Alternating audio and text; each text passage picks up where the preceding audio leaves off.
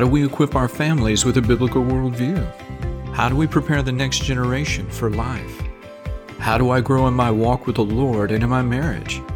If you wrestle with these questions, you are in the right place to find answers.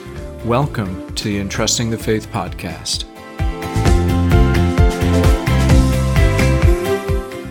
Welcome to the Entrusting the Faith podcast. I'm your host, Eric Rutherford, and today I'm interviewing Rory Groves. Rory is the author of Durable Trades, Family Centered Economies That Have Stood the Test of Time, and he and his wife are the founders of the Grovestead. Two quick items before we get to our interview. First, go to our website at www.entrustingthefaith.com, scroll down to the bottom, and sign up for our weekly emails so that you'll know who is coming up on the podcast for the week and who you may have missed the previous week. You'll also get a free resource when you do. Second, this episode is brought to you by my book, Leading Well at Home How Husbands and Fathers Can Biblically Lead Their Families. Yeah, have you ever thought, I want to be a godly husband or father, but I don't know where to start? Have you ever heard that you need to do something to equip your family, but did not know how to begin? Well, if so, Leading Well at Home will show you how you can love Jesus Christ love and serve your wife and children, and take responsibility for discipling your family. You'll be encouraged and given action steps that you can apply so that you are moving forward. You can buy it online or through our website at entrustingthefaith.com or leadingwellathome.com or anywhere books are sold online. And you can also get a free excerpt on our website. Okay, let's jump into our interview today.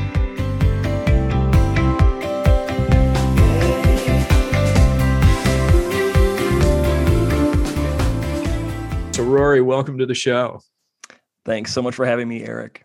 Oh, I, I was excited. I read the synopsis, started looking at your material, and thought, man, this will be um, not only wonderful to learn, you know, face to face, me personally, but the audience as well.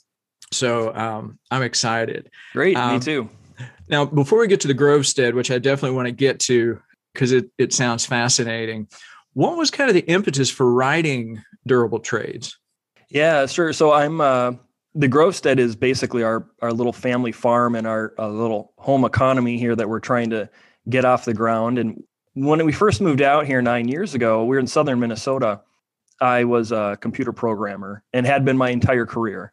The impetus for the book was really kind of born out of the experience of moving out into this uh, rural setting trying our hands at farming a little bit, uh, raising some animals, and then starting to raise our family in a way where our work was really more integrated with the family than what I was used to doing in my corporate job or my cubicle job. When I did the computer work, even when I worked from home, I was always having to leave my family to do the actual work and then, you know, rejoin the family at the end of the day or spend some time in the evenings or the weekends. But uh, when I was here on the farm and we were doing things here, whether it was, you know, fencing animals or gardening or any number of things that we were doing out here, all of that work, which was very real work, and it is real work for many people, the whole family was integrated the whole time. And we were just really enjoying um, not just the the product or the produce of what we were doing here on the farm, but that time together was just irreplaceable. And so I kind of had this contrast um, in my life as I was going to work to leave the family, but then I was doing a different kind of work where that was uniting the family.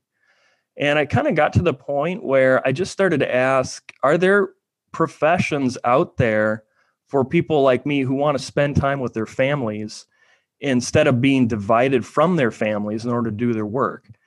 And that was kind of compounded with the aspect of me being a computer programmer and in technology where everything is constantly going obsolete. And anyone out there who works in IT knows exactly what I mean. I mean, every, you know, couple of months practically, but at least every couple of years, there's an entire turnover in computer languages and technology and networking equipment. Uh, there's new threats that appear on the horizon all the time. And that vocation, you know, after 20 years of that, I just got tired of the things that I was creating going obsolete so quickly. And so that was the other component. When when I wrote the book Durable Trades, I was really after those two things. Are there vocations where I can put my time towards something that will last and build something that will last? And is it possible to do it together as a family? That's powerful. The idea of putting your time towards something that will last, but not simply your time, but making sure that it's something as a family uh, you can do together. So, is that kind of how you would define durable trades as something that, you know, sort of lasts the test of time or lasts much longer than yeah. very much the IT and, and really this almost disposable culture we're in? Yeah. That's yeah, that's it. The subtitle for the book is Family Centered Economies that have stood the test of time. And the idea is just is exactly that. The average uh, career or the average person works seven careers in their lifetime. That's according mm. to the mm. Bureau of Labor Statistics. And they change jobs within those careers multiple times. So, you know, as opposed to a situation where you might be working in a multi-generational family business you know passed down from your grandfather to the to the to the father to the son to the grandson all of these uh, fourth and fifth generation businesses which were the norm really before the industrial revolution for all of history. Uh, today we have a situation where you can't even last seven years or more in the same profession without completely retraining or overhauling or disposing of what you spent the last seven years creating and so, yeah, you're exactly right. The the disposable culture that we live in today really lends itself to just a high amount of turnover and a lot of job dissatisfaction because people find themselves in these very disposable positions. And you know, it's not to say that work is isn't meaningful. It is, but there, you can sense that if you're creating something that's going to be around for a while. It has a different feel than something that you know is going to be thrown out after the next I don't know, invention comes along. Uh, that's true. And there is something about whether it's building, whether it's forming, whether it's growing, um, you know, a variety of different things that that long-term aspect you know i feel much more satisfied at least in knowing that that it's going to be used it's going going it has purpose for at least a long period of time or longer period. Whereas i know there are some things i work on that it's for today and in a month it's done and it's like okay well, that didn't really make make much difference or at least it doesn't feel that way. There's a tradesman i interviewed for the book he was a sawyer and then we interviewed him for the chapter on sawyer lumber milling and he said his he, he was very much like me. He worked full time in IT, and he spent a summer building a cabin up in, uh, or, or, I should say, refinishing a a, a building, a schoolhouse, mm-hmm. into a cabin in Wisconsin. And he spent the whole summer uh, tearing apart these walls to rebuild this old, century old uh, schoolhouse uh, and to remodel it and so forth. And he said when he tore the the veneer off the walls the planks off the walls, he found a signature of the man who built that structure. And it really stunned him because he said, Here was a building that I was repurposing and going to continue to use here a hundred years after it was built and autographed by the man who built it a hundred years ago. And when I write a line of code it's already dead by the time it hits the hard drive. In other words, you know, it's already obsolete. He knows that everything that he's building will will barely last. And that really made a mark on him. And he ended up actually buying a professional grade lumber mill. And now he does lumber milling and sawmilling as a part-time profession for him.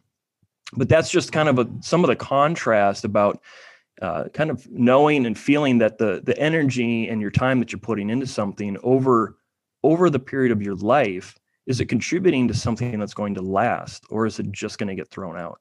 Wow, that is that's a strong example. That's a challenging example for me just in in legacy building. You know, in terms of looking at your family and looking at what kind of legacy you want to build, but at the same time the very work that you are doing because sometimes I know I forget that uh, the Lord created work before sin came into the world. It was the sin mm. that made the work hard and unpleasant. Mm. But yeah, we are made for work and for labor, but trying to do that good kind of labor, you know, that that lasts. You talked one thing I oh, yeah, one please. thing I just chime in on that, that that comes to mind as we're talking here is that you know the relationships any time that you put into relationships are eternal right? Mm. They're lasting for eternity. And so if you find yourself, and in my case, I was looking for kind of work where I could work together with my family. And it wasn't so much whether we're building an old schoolhouse or, you know, doing something that will last on the earth for a long time. I mean, that that has merit too, but if I'm building relationships with my sons and daughters and my wife, those are eternal. I mean, that's eternally significant, and there's nothing more durable or worth putting your time into. Uh, as a Christian, there is really nothing that's going to matter as much as those relationships. So to me, it's kind of a dual purpose thing. You're you're both creating stability in your family and permanence in the world, but there's also the relationships which go beyond that.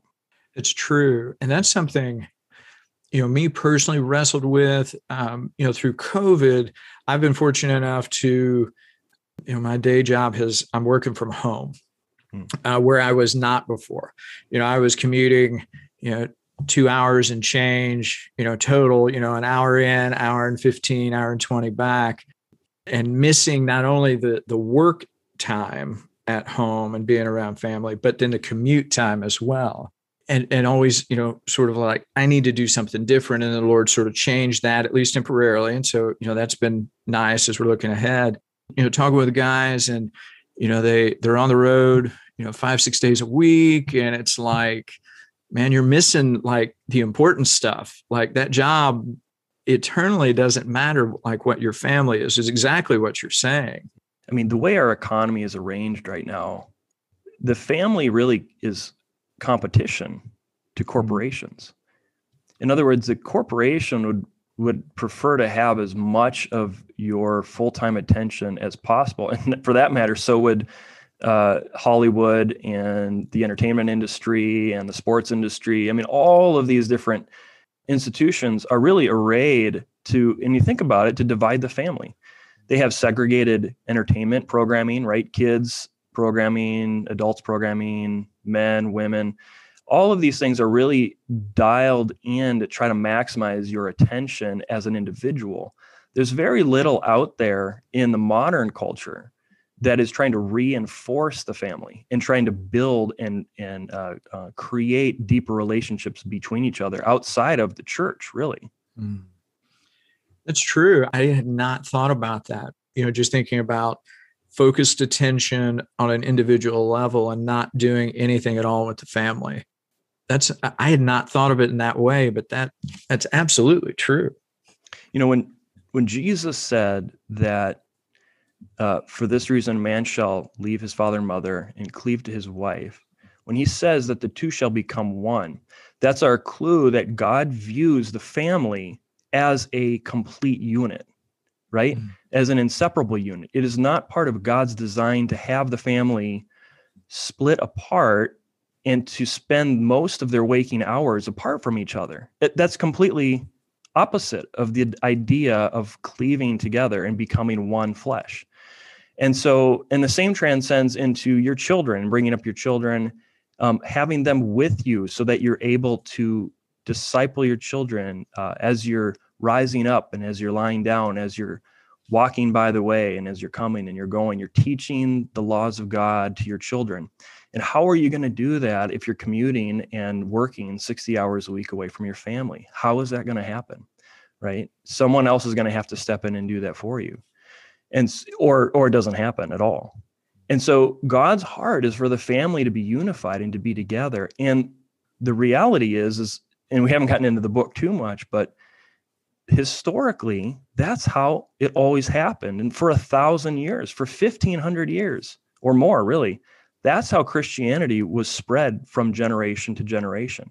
It was families in the family centered economy or the home economy that were reinforcing the bonds of relationships. And they were not only working together, but they were passing on the faith and they were mentoring, they were discipling as they were working. Because that's the true thing that happens while you're working together right?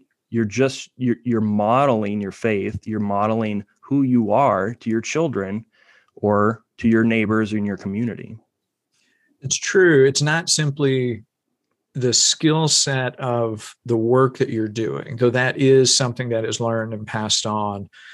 But it is it's those conversations right. a, as you're going. It's the being able to have those Christ focused conversations about about life, about creation, about God, about why we're doing this, about his beauty in the world around us.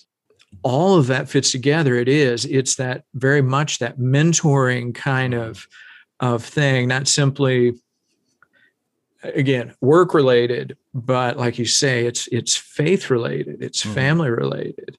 Work is just the context, and what I believe is an ideal context but it's mm. a context for passing on the faith.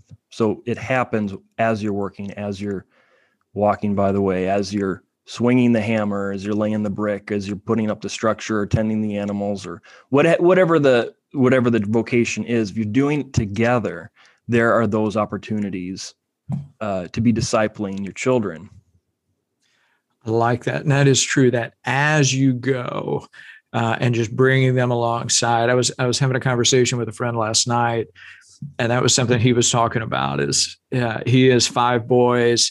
Uh, I've got um, I've got two girls and a boy, and his we're in about the same age range, and that was something he uh, he was telling me is like he's now helping to bringing his sons along as Fantastic. as they're you know of age and as they're able in whatever they're doing yes uh, and so it it was a good reminder to me that I need to make sure I'm doing that as well. Absolutely. I mean, I would say even if your children have no aptitude or interest in the actual vocation that you're practicing as a parent, absolutely teach them what you're doing. Teach them your trade because you know the trade and you love your children.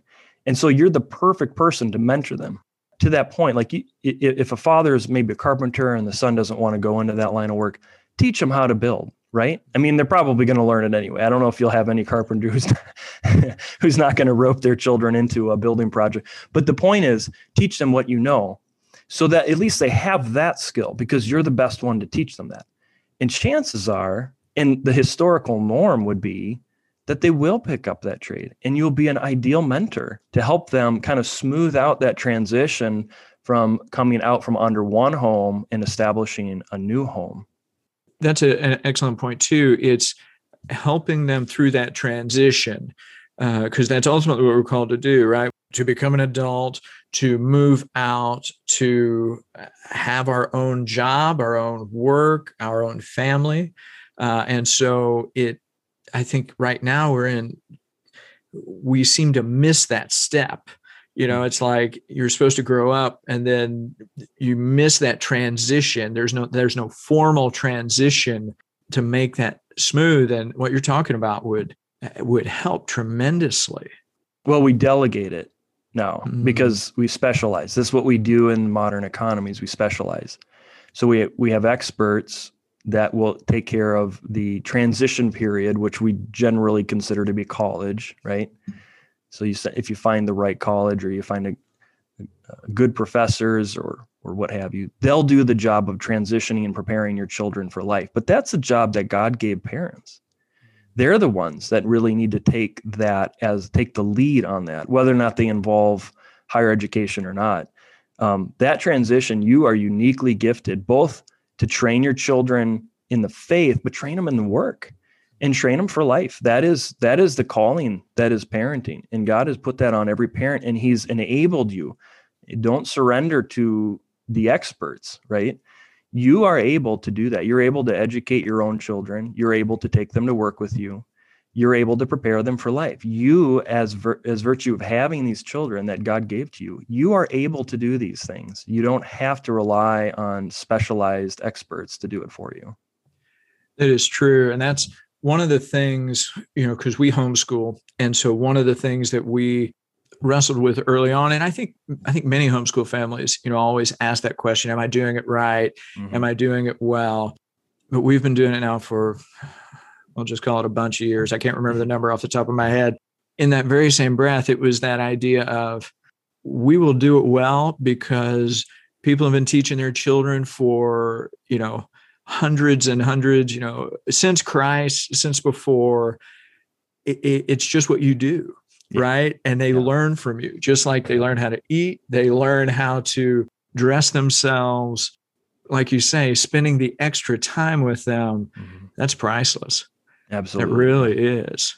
Yeah, we homeschool as well too. And it's been really wonderful for our family. Both my wife and I were raised in public schools and we decided to homeschool and it has been it's been such a rewarding experience and yeah i would completely agree with what you said you you as parents are able and capable and you're actually the only ones in the world that god chose to educate those children if you think about it if he wanted another set of people to educate those children, he would have given it to them. So you do have the ability with God's grace to raise them up, not only prepare them academically or prepare them for life, but to prepare their hearts and their souls spiritually for what God wants them to do in the world.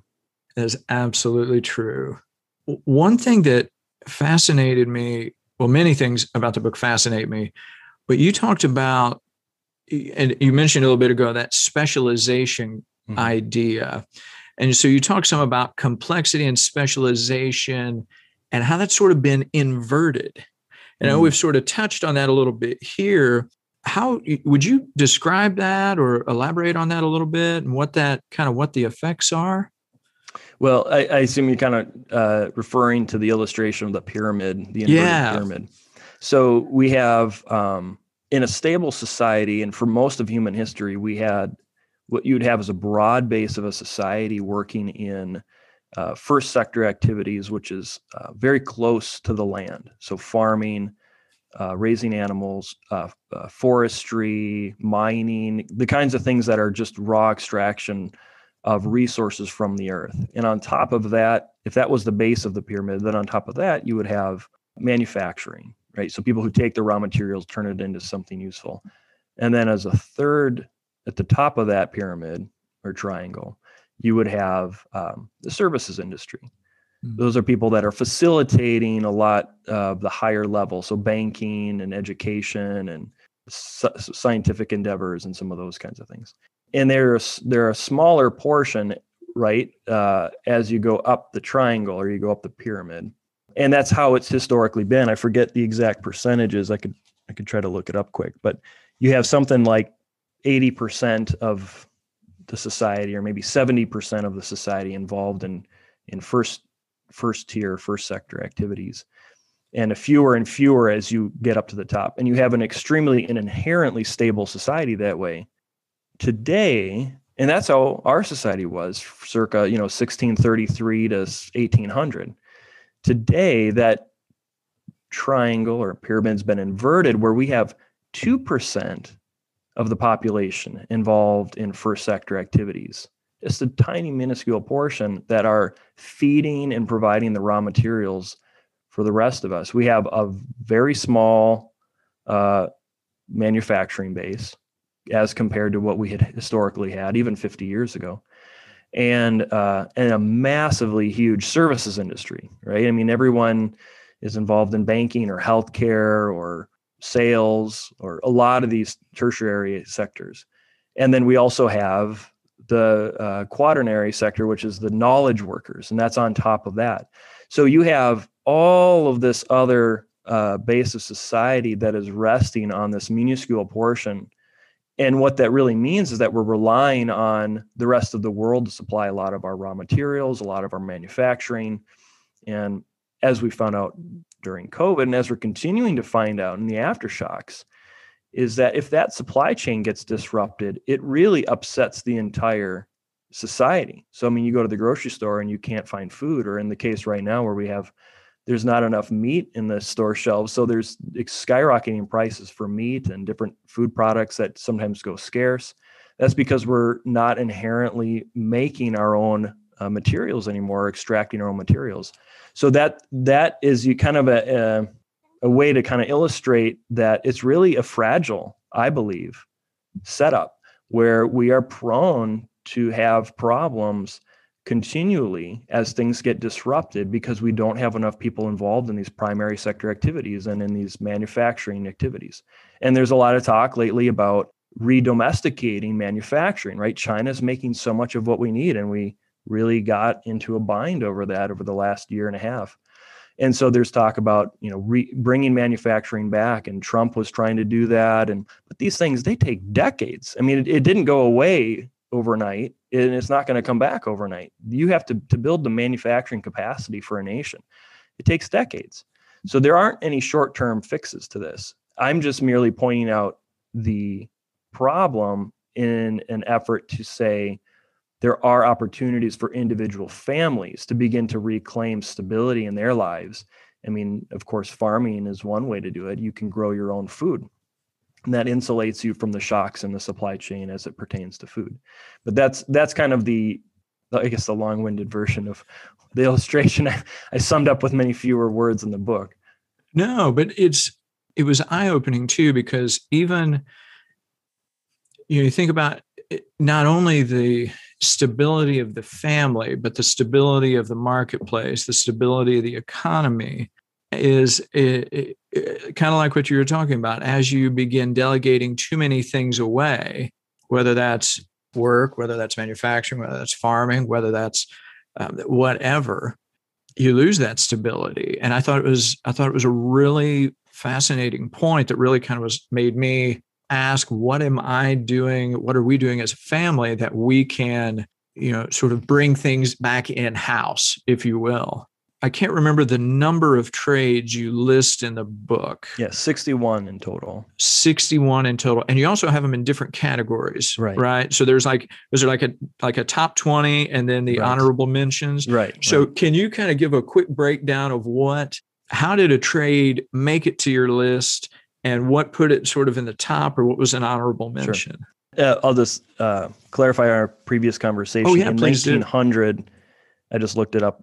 Approximately primary, secondary, and tertiary sectors of the economy. So that would be your agriculture, your manufacturing, and your your services industries were about 30% each okay. uh, in terms of the distribution of employment in 1900. Today, or in 2010, we have less than 2% of the workforce uh, employed in agriculture, less than about, I think we're somewhere below 10% in manufacturing, and a good 60, 70% in services and about 15% in knowledge worker activities. And so the, just that difference between a 30% base down to a 2% base is a really, really significant uh, shift demographically for a society. And it really hasn't been that long. For 300 years, we were working much closer to the land.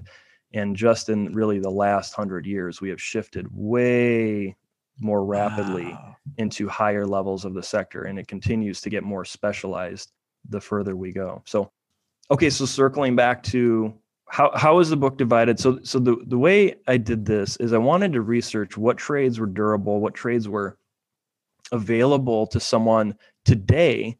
I know that some trades were historically durable, but what's still durable today after the Industrial Revolution, right? Because that was the great upset. That was the watershed event in human history, is what some uh, secular historians would call that, because it upset so many societies and it created so much upheaval that really there's kind of a pre and post industrial revolution world that we're still walking out so what I did is I looked at all the trades that were around before the Industrial Revolution that are still around today. And then I made a list of all those trades. I came up with a list of 61. So they've survived for at least 230 years since the founding of our country, because roughly 1790 is roughly when they um, established the starting point for the Industrial Revolution and uh, then I rank them because, like we had talked about earlier, I didn't want to know just what was the most durable, but also what's the most family centered because I wanted to do something with my family. And I wanted to know what kind of income you can earn and how hard is it to start a business in that uh, trade. So I came up with a number of criteria to score each trade. And then I rank them in the book in order from most durable, most family centered to least. So the ones in the first the top 20 so to speak are are basically the durable trades. They're uh, they've stood the test of time. They make uh, uh, a livable income. They're very family centered and then the ones that are at the bottom of the list the you know the last 10 for example they're still very durable in the sense that they've been around for a long time but they may not be very family centered mm-hmm. or they may be very difficult to start a new business in or very expensive to start a new business in, but still they make the cut as an honorable mention. So the top 20 are really the most family centered. You can make a living at it, family centered, durable, still from pre, uh, from before industrial revolution to today. Uh, for everybody listening, can you name off two or three of those? Are there, are oh, there some sure. that, are Yeah. your favorites or you like most or, or found most interesting? What what did you Well, yeah, the, uh, the one thing I'd say is in the top 20, what's most interesting is food, fiber, and shelter rises to the top on this list. In other words, the trades that are catering to core human needs, those are the ones that not only prove prove to be the most resilient over time, but they're also the most family centered. And I kind of find that interesting. So you have things like butcher, shepherds, of course, carpenters, I've already mentioned that, farmers, cooks, people who prepare food, and innkeepers are in there. Um, even uh, language interpreters have been incredibly durable going back to roughly, you know, the ancient Egyptian empire. Many of these trades, most of these trades that are in this book, if they were around in 1790, they were around in 2000 BC as well. I mean, they go, they're incredibly durable trades, and then all likelihood they're going to be around for a long time to come. that is fascinating. I, I know I, I just want to encourage everybody listening to you know, definitely check it out because we don't think just sort of in our day-to-day life i know those types of things have never really popped into my head as like what what has lasted you know what is something? Because we all you know we hear numbers like oh you know we don't even know how many careers and how many jobs are going to be that haven't even been invented yet that are going to happen in 10 years and so hearing that there's things that last uh, is very powerful. And, and the thing I'd chime in on that too is we have roughly 30,000 occupations to choose from today. In 1790, we had about 70. So think about that. Wow. so if you were a young person being raised, right, in, in around the time of the Revolutionary War, you had a pretty good handle on all the possibilities that you could go into. You knew people working in them. You had the opportunity to see what they look like long before you ever went off to get a college degree or work a couple years in the trade. You you had a sense of what these were doing and and if this was something that would be a good fit for what you felt called to in life. Today, I mean, you just don't know. The stuff changes so rapidly. There are dozens of professions invented every day. And the other thing that's very interesting is that so many, if not, I mean, almost all of the professions that were spawned by the Industrial Revolution were eventually destroyed by the Industrial Revolution. It has that creative destruction aspect to it where it's constantly reinventing uh, a better way to do something, a more useful and a more efficient way to do something. And that necessitates destroying old professions which did not have that level of efficiency. We tend to look at things about, you know, whatever is new and, and novel, but I'm saying let's look back to the past, look at the old paths. These are novel right now because they have stood the test of time. And I may add, they're not necessarily low paying jobs. Some of these are incredibly lucrative positions, which I wouldn't advocate that as a sole reason to pursue a career. But some of these professions, especially right now during this uh, kind of season of uncertainty that we're in, there is so much demand for trades and people who know and have these uh, uh, manual trades uh, skill sets that you can hardly even find contractors to work on your house or you know to do these things without paying an arm and a leg It is true. It is. We are going in that direction. It's just becoming more and more, uh, and mo- more and more difficult to find. Let me let me transition just uh, briefly to the Grovestead, Mhm. and you talked a little bit about what you talked a little bit about starting it. Um, what was it like when you made that transition? Because you career IT person, which I can Mhm. respect. I've been in marketing and data, so but then you you acquired a farm, you started raising animals, you started doing some farming. What was that like? Yeah, I mean, we definitely approached it as a hobby at first. I mean, it, Mm. you know, it was a quintessential hobby farm, even down to the honeybees. And it was it was a gradual process. We've been here nine years, um, but we did have a strong drive. I especially had a strong drive to learn how to become more self sufficient. So that was really driving us. I wanted to learn how to grow my own food and how to tend animals and raise animals for food and just be closer to the land, I guess, if that makes sense. I was raised in the suburbs and we lived in Minneapolis before we moved out here. I just kind of had this desire to have some more space and to be able to kind of be more in tune. I think sometimes in the city, you can really be out of tune with nature because everything is um, air conditioned or heated, uh, and uh, you know you have roads and sidewalks, and it's almost like nature is boxed in on these city street boulevards. But it's very, it's not wild in any stretch. You get out in the country a little bit, and uh, nature is allowed to be wild again. And I just wanted to be a little bit more uh, close to that in God's creation, just to experience it. And so what happened was I didn't really think my vocation would change all that much. I just thought I'd keep this as a hobby. But okay. really, what happened was there was something incongruent about the way I was working and like the the things that I was pursuing to earn money, which was high technology, and the fulfillment that I had from working on the land. And I mm-hmm. couldn't I couldn't quite shake it yes, we wanted to be more self sufficient, have our own food, and kind of regain some of these skill sets, these homesteading skill sets. But there was also a way of life and kind of a pace of life that was very gratifying, very fulfilling. And as I've already talked to, very unifying for our family. I mean, we could we can point to so many things. I'm looking out the window right now at our barn, and I we can point to so many things on this property And everything that's here, we did it together with some combination of the family.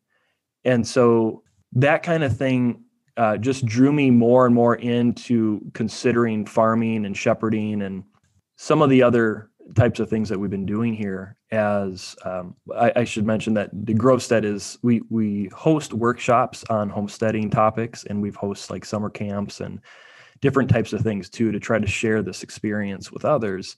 That's part of our heart too. Um, and so that's what we've that's kind of a, a, gradual process and a journey we've been on. Um, i still do technology consulting but it's a very very limited part-time basis. As much as i'm able to um, i'm investing in our farm and and uh, the grovestead side of things so you kind of you had a vision for where you really wanted to be and then you just began that gradual process of going in that direction.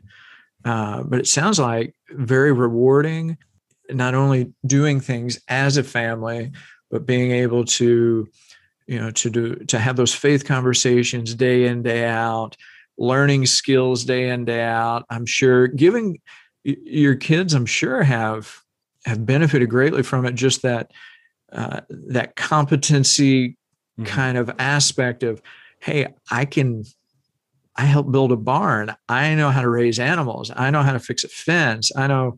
I mean, it, is that true? I'm, it, oh, it seems like that. Oh, there's there's such a broad base of knowledge transfer happening here. The funny thing is that my kids, I mean, they're so much further ahead than I was at their ages. My oldest is ten, and um, I built my I built a cabin when we first moved out here because we didn't have enough space in the house for me to have like a dedicated office. So I built a cabin. It was my first building project. I was 35. And it was the first time I used power tools. I mean, I will not use them, but first time I bought a set of power tools. Mm-hmm. I just I tepidly used some pow- borrowed power tools from time to time before that. But you know, I was I was typical in the sense that I always hired out the work that I didn't know how to do. I never I didn't spend too much time trying to learn it. So anyway, I, I kind of taught myself some basic carpentry skills building that cabin. My son is nine was nine. He's 10 this year. But when I wrote the book, he was nine and he was using power tools and he's building his own little shanties in the woods and tree forts. And I, I mean, it's, it's just really neat to see. And, and his, my, uh, my daughter, my eight year old daughter goes out with my wife every morning and we milk two goats. Um, we have some Nubian and Toggenburg goats. And so we get all the milk supply that we need from them. But they go out every morning and they sing and they have a good time. Now my five year oldest daughter is starting to join them as well. And so um, these are just they're you know the best way to describe it is to use an agricultural analogy, but when something's growing in the soil, especially like a tree, like an oak tree that takes a long time to grow, it's shooting these roots out and they it takes a long time for those roots to get established. But once those roots are established and they're strong that tree can really weather any kind of storm and uh, or a lot of storms that it normally would not with a weak and shallow root system. And it can also bear much fruit. And so it's it's kind of like when people ask me you know how did we get from here to there? It's been very gradual and just putting down one root at a time. And a lot of times we're just it's just the grace of god. We're just trying to follow what we feel is on our heart praying that god would lead us and then we're just taking a risk in one direction and seeing where that goes and then just slowly building one thing after the other so yeah there's there's an immense amount of knowledge transfer, I guess you should say. But it's more because my kids are learning from my mistakes because I'm doing most of the stuff for the first time anyway. So they're learning from my mistakes. But what a neat experience. I mean, talk about life school, right? Talk about education. So they're getting they're going to uh, use this information for the rest of their lives and they're going to have this to fall back on if they're ever interested in going in a a career in this direction, they'll have a great exposure to it. But um, even if they don't, it's just a really rewarding experience, and it's been really good memory making the whole time. That is true, and that's it. Reminds me too. You, both with you, with your family, you're stepping out in faith. You're willing to take risks. You're willing to learn. I know how I am as I'm trying to learn things, and you know we're in the middle I just ripped out some cabinets uh, Sunday and trying to move some things around the kitchen. I sort of know what I'm doing, but we're going to be slow and we're just going to learn it. Great. And um, but but it's one of those things where I think sometimes we and I, will just say, especially guys, we mm-hmm. sort of get caught up in and we get afraid and we aren't willing to try things. And so I it, it's it's really encouraging to to hear. You know, it's like, hey, I grew up in the suburbs and we just made this transition and you're just going for it, right? You're yeah. you're learning as you go and that's that's powerful. And that teaches your children a lot too. Mm-hmm. Just hey, I'm not exactly sure, but we're going to figure it out. You got to take some risks, you know. You, you, take calculated risks. Don't don't quit your job and uh, go buy a, a an alpaca farm uh, sight unseen. But but you do i mean you do need to take some risks and show your kids that you you can take some risks in life. That's okay. And what i recommend in the book too is very you know successful businesses they had mentors. And so if there's a direction that you want to go whether it's farming or into some kind of some of the trades or something like that i highly recommend people find a trusted mentor who can you can either go to work for and actually learn while you're working and get paid to learn as opposed to you know paying a tuition fee somewhere else and then find out after you get your certificate that you don't actually like the work. That's that's a bummer. But yeah if you can find a mentor because the things that you're describing i i encounter that all the time because i don't really have any mentors for what i'm doing i have i have some generous neighbors that will help me on occasion but a lot of the stuff i'm learning it's it's all first generation. And so it's very difficult and intimidating to do that. But my children, it's not first generation for them. They have a mentor in me now because I've been blazing that trail. But if you can find someone, I highly recommend, you know, anyone, even in, in young people and old people, if, if you can follow someone around and, and help them on a job and, and pick up a bit of the expertise that way, that really removes a lot of the intimid, uh, intimidating, you know, uh, overwhelming experience of trying it, you know, your first time and then having to run to YouTube to try to figure out how to undo what you just did. YouTube doesn't necessarily make the best mentorship. No, no, it's good to it's good you can troubleshoot, but yeah. Uh, but that that is true. It is. I love that that finding a mentor uh, in job, in in faith, in the church, yeah building those relationships so that you're learning from other people. I would highly encourage, I appreciate you sharing that too, because I think sometimes, especially we, sometimes even we're afraid to reach out and, and, you know, try and find help. You know, we just assume we can't do it and, you know, keep moving. This has been a wonderful conversation. I'm, I, I know we're coming to the end of our, our time here. If listeners want to know more about your book or, or about the Grovestead, what you guys are doing, where would you like them to go? Sure. They can come to our website at thegrovestead.com. And uh, we have the book is available anywhere. So you can get it at your favorite bookstore. Um, you can order it online. We have uh, coupon codes on the website. If we find out about the book being sold at a discount, we post it on the website. So okay. go to thegrovestead.com for that. And then um, we also have, if, if we have any upcoming events, they'll be posted there, as well as we write a quarterly newsletter for Christian families. And the goal of that is just to try to share what we're learning in building a new family economy. So this is kind of the mentoring from a distance. Um, but we try to include everything that we're learning about self-sufficiency and homesteading as well as more um, uh, reflective things we're learning uh, about work and life and family and faith as we kind of live this out on the farm. So anyway all that you can find at thegrovestead.com excellent. Well i'll make sure for everybody listening uh, i'll make sure that information's uh, in the show notes so you can access it. Definitely check it out uh, not only the the website, the materials, uh, the book. This is good stuff. This is stuff we need to we need to hear and listen to and consider. So, uh, Rory, I really appreciate your time today. This has been uh, this has been wonderful, not only for me but for the audience as well. Thank you, Eric. I really appreciate it too. Wow, great conversation with Rory a few things that jumped out at me. First, building relationships with our spouse and with our children, it's eternal. They have eternal significance. And nothing is worth more than those relationships, you know, except our relationship with Jesus Christ, that they have that much value. Second, that family is in competition oftentimes to the corporations uh, where we work. Uh, the family is also in competition with entertainment.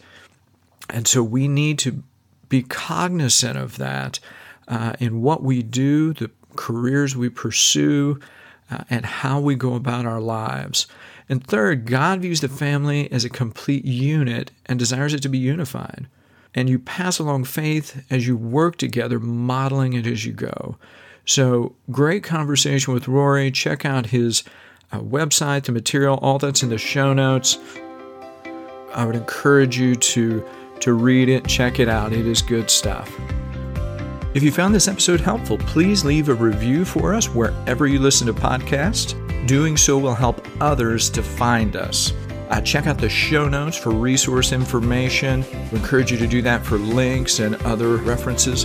We'd like to hear from you, so you can message us your questions or comments on Facebook, Instagram, at Entrusting the Faith. You can email us at info at entrustingthefaith.com. If you go to our website, which is www.entrustingthefaith.com, uh, you can sign up to our email list and receive free resources as well as upcoming podcast episode information. So check it out. Lastly, just remember legacies are built a day at a time. So start now.